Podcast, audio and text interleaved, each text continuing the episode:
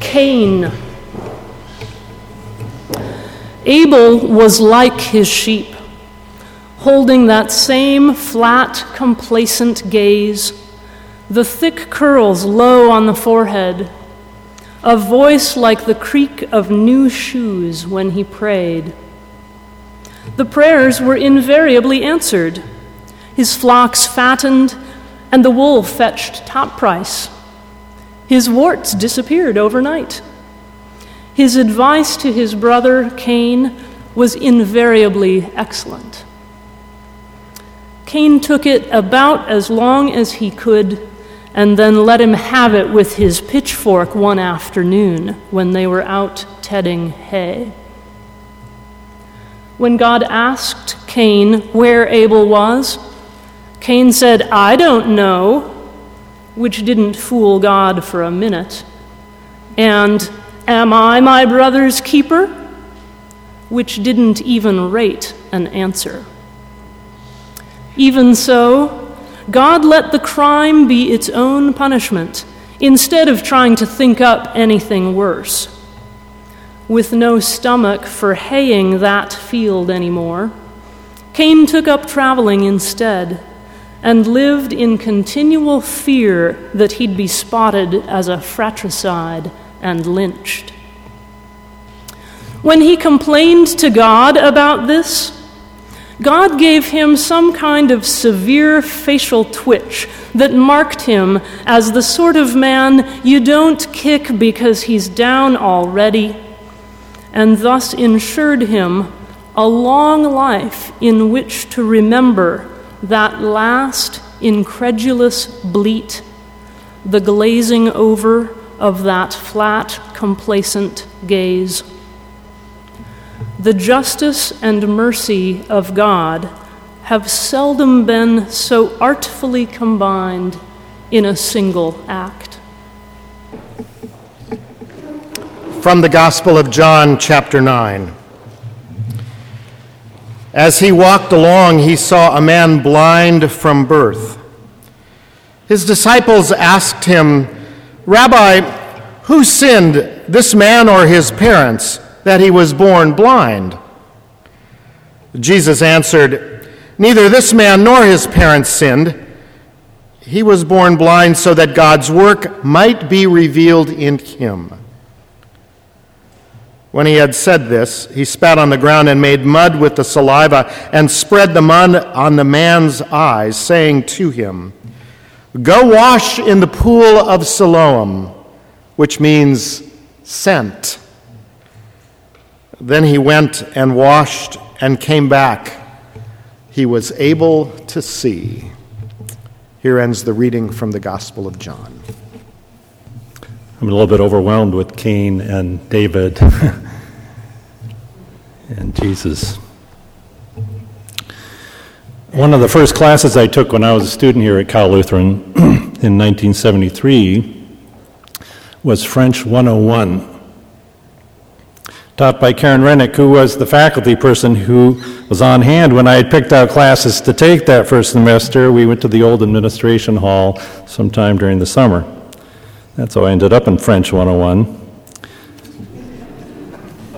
There were two men students in that class, the others were all women.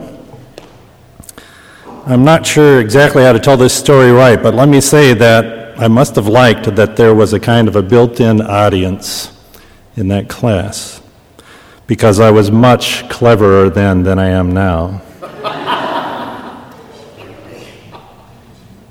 And as it turned out, probably too clever for my own good. The other guy, Jim, was not as intent as I was upon being clever. He was instead concentrating on learning how to speak French. Thinking back on it now, I was clever too many times at Jim's expense. Can you figure out how this works? You know how language classes go lots of talking, lots of things to get wrong. Am I right? I think Jim reminded me of my older brother, Ron. who, as you can imagine, served first as a role model for me in my early years, and then in later years, increasingly as a rival. Jim was a great surrogate rival.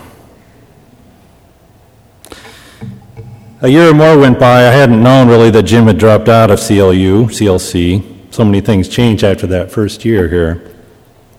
But later he returned to campus with another former student. Turned out that they had both signed up for the Marines.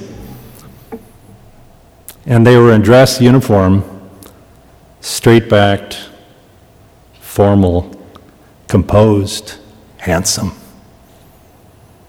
They looked really good. There was some kind of reception up at the big steps over there by what used to be called Nygreen. Is it still called Nygreen?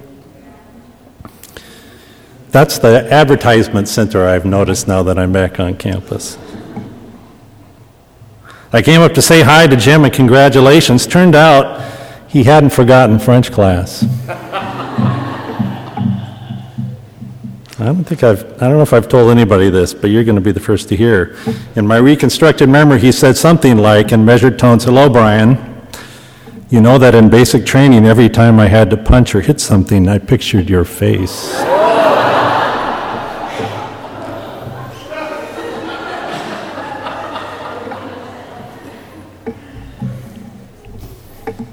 That was the end of the conversation.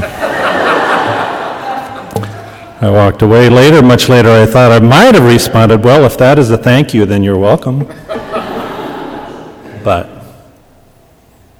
it was too late to say I'm sorry. I tell you this story because it raises the dark side of purpose. There are all things that we do well, and I know that each and every one of you here has some extra special gifts like my son Philip, when he comes over to eat with Mary and me, and we fix something for dinner that is really tasty, he says, This is restaurant quality. I know you all have some restaurant quality talents that are going to help you serve some mighty fine purposes. But since I'm the one who's starting out the Lent portion of this series, which I thought was very beautifully done so far, a time when we tend to look inwardly and become introspective for a bit, I ask, what does God do with the unsavory bits in our personalities? What purpose do they serve? The ones that are not on purpose. I was an enthralled eighth grader reading Lord of the Rings could not figure out why J.R.R. Tolkien would put in the character of Gollum. Slimy, in real and metaphorical senses, a seeming anti hero, as creepy in print as he was later in film, casting a shadow on whatever scene he was in. But is there anyone here who needs to be warned of a spoiler alert? He is absolutely essential to the resolution of the major conflict in the trilogy. Maybe as important as Frodo or Gandalf or Strider in his final fiery death. Do you suppose he ends up going to Middle Earth heaven? Did his life serve a redeemable purpose? The Christian Gospels were strained for us through a period of time when they were written down in papyrus, all in lowercase Greek letters called uncials, and squished together without any spaces between the words to conserve the valuable papyri. Therefore, we were, they were cleared of most of the nuance that might have ex- been expressed by Jesus or anyone else's tone of voice, or rhythm, or hesitation. My point is that in the story of the Gospel of John about the man born blind, when the disciples asked Jesus who had sinned, this man or his parents, such that he would have this burden placed on him, and it kind of hard, it's hard for me to consider what kind of sin the man might have committed when he was in utero. Jesus might have answered this way It was not that this man sinned or his parents, but he took a time to figure out what he was going to say next. That the works of God might be made manifest in him. That's a good answer. And then he put the spit and clay on the man's eyes, etc. The whole rest of the chapter is spent on other people trying to figure out the why and the what and the who and the wherefore of the healing. But it seems that as far as Jesus was concerned, it was just a healing.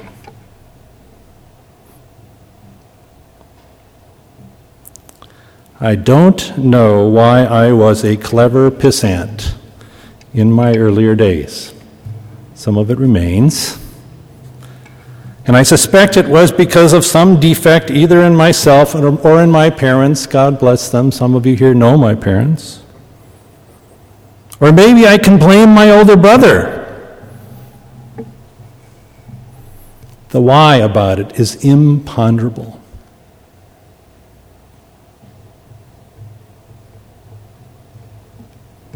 But the fact remains that God's purpose in my case, and in the case of the man born blind, and perhaps even in your case,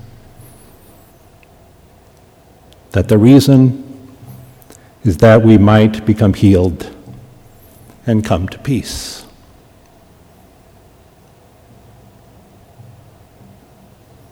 And when we become healed of the things that hurt us and others, then we might have a better chance of our restaurant quality talents serving even higher purposes.